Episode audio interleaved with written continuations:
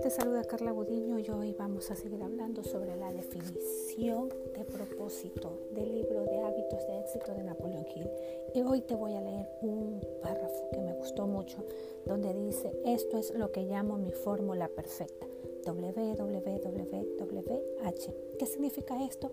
¿Qué hacer? ¿Cuándo hacerlo? ¿Dónde hacerlo? ¿Por qué hacerlo? ¿Y cómo hacerlo? No sería una mala idea para cada uno de ustedes en la audiencia tener un prendedor bonito hecho para su solapo, para su vestido con estas letras. www.h. La mayoría de las personas que ven este pin no sabrán de lo que significa, pero tú lo harás.